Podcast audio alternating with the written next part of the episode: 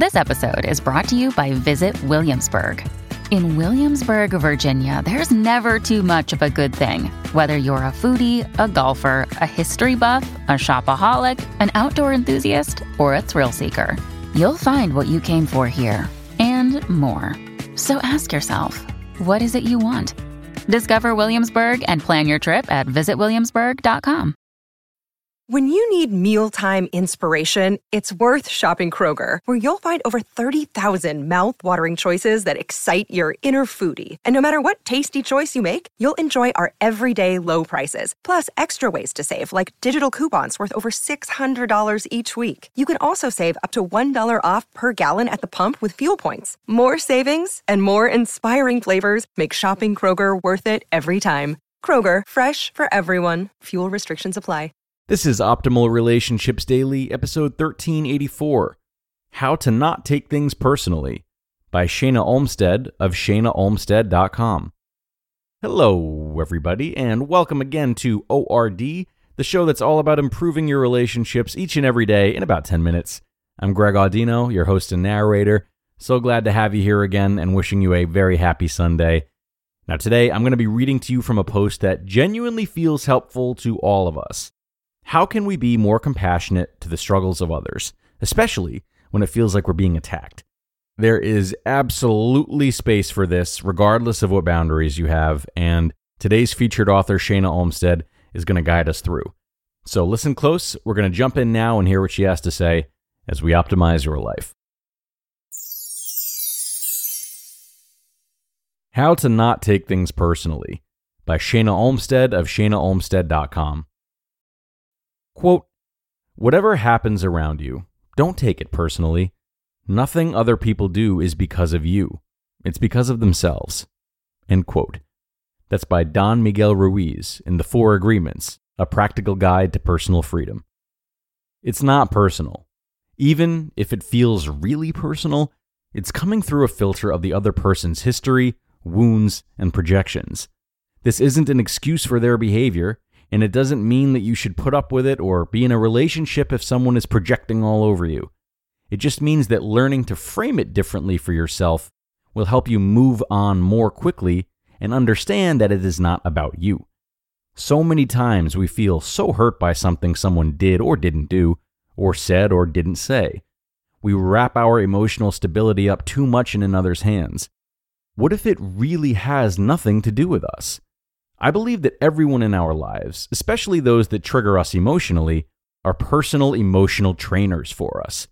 I believe that everyone signed up for these roles before we incarnated, and we agreed to help each other grow in this way, sometimes through difficulty and personality challenges.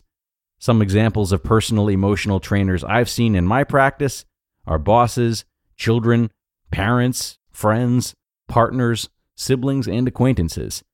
Anyone we have contact with is here to teach us and help us grow.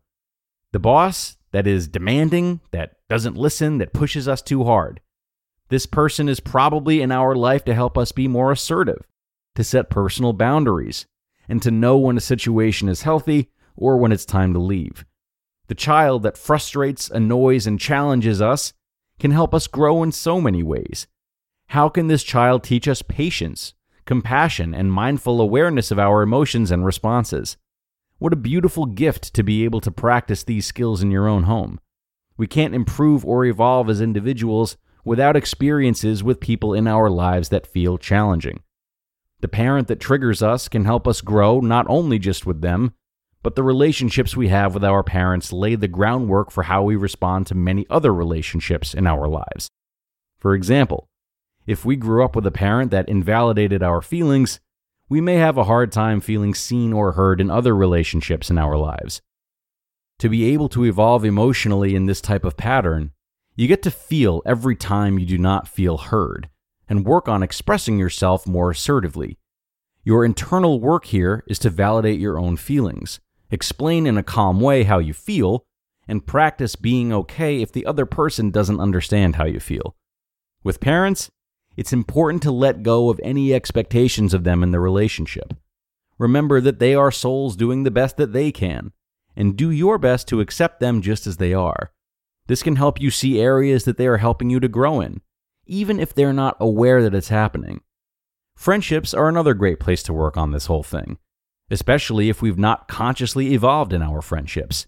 We may sometimes be surrounded by friends that trigger us emotionally. From my perspective, this is both an opportunity to involve in our consciousness, as well as a chance to potentially reevaluate the friendship.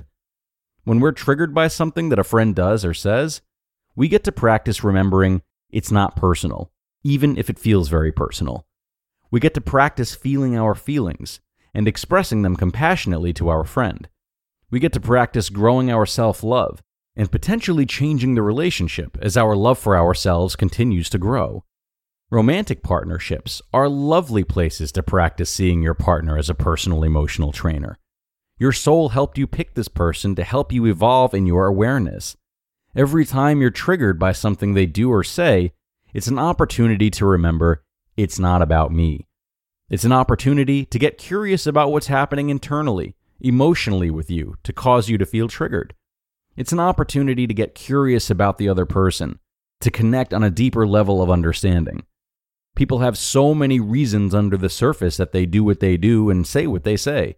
There are wounds and betrayals and surprises and triggers that are beautifully unique to each one of us. Our work is to continue to see the light in ourselves and each other. It's to focus so much on this light that the hurt becomes invisible. We are all beings of light, trying our best to grow, to heal, to learn, and to love. It's not always beautiful, and it's sometimes messy, but we're all in this together. Hurt people hurt people. If we can remember this, instead of going to anger and defensiveness when feeling attacked, we can see the humanity underneath the surface. It's all a call to wake up. It's a call to connect, collaborate, and love. You just listened to the post titled How to Not Take Things Personally by Shana Olmstead of shanaolmstead.com. Hurt people hurt people is one of my favorite sayings ever, actually. Many thanks to Shana for that great post. Uh, it's really so applicable and practical no matter who you are. However, for many, the contents and lessons extracted from this article may become the types of things that are really easy to agree with and understand, yet difficult to live by in the moment. So, if you feel you'd really like to apply what Shana has talked about, I might recommend starting by reflecting on the times in which you have lashed out or been rude or even just been slightly cold to someone and what that was rooted in. Even if you can't quite trace how many of those times weren't directly related to the people you were in opposition to, there should be some in which you can say, yeah, that, that was because of the other thing I had going on. It really wasn't about them. Focus on those times. Focus on how you wish you might have handled it better. And remember, anyone and everyone is susceptible to doing the same thing. You've been on the receiving end of people who are caught in those spirals many times, and you will continue to be. So imagine yourself in their shoes, that version of yourself that's frustrated with something, doesn't know how to process it quite yet, and behaves in a way that's mm, less than ideal. We can really humanize these types of things when we reflect on how easy of traps they are for us all to fall into, including ourselves. Okay, everyone. And on that note, it's time to get going. I hope this post got you thinking. It's definitely one that, again, can be used and holds true over and over and over again. So don't sleep on it. Have a great rest of your day, everybody. Be sure to come on back tomorrow, and I will see you there where your optimal life awaits.